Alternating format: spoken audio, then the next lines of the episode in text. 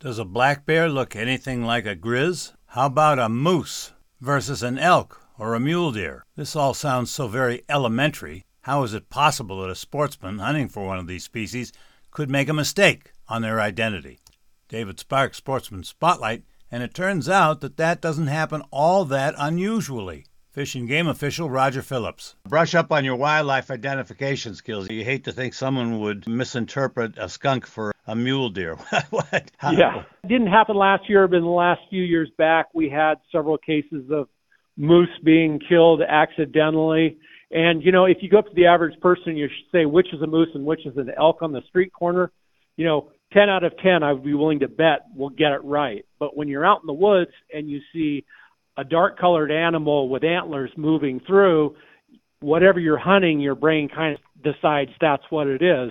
So people need to really be careful when they're out there. Identify your target, make sure it's what you think it is, and then you're good to go. But, you know, you don't want to be one of those people making that phone call saying, sorry, I killed the wrong animal.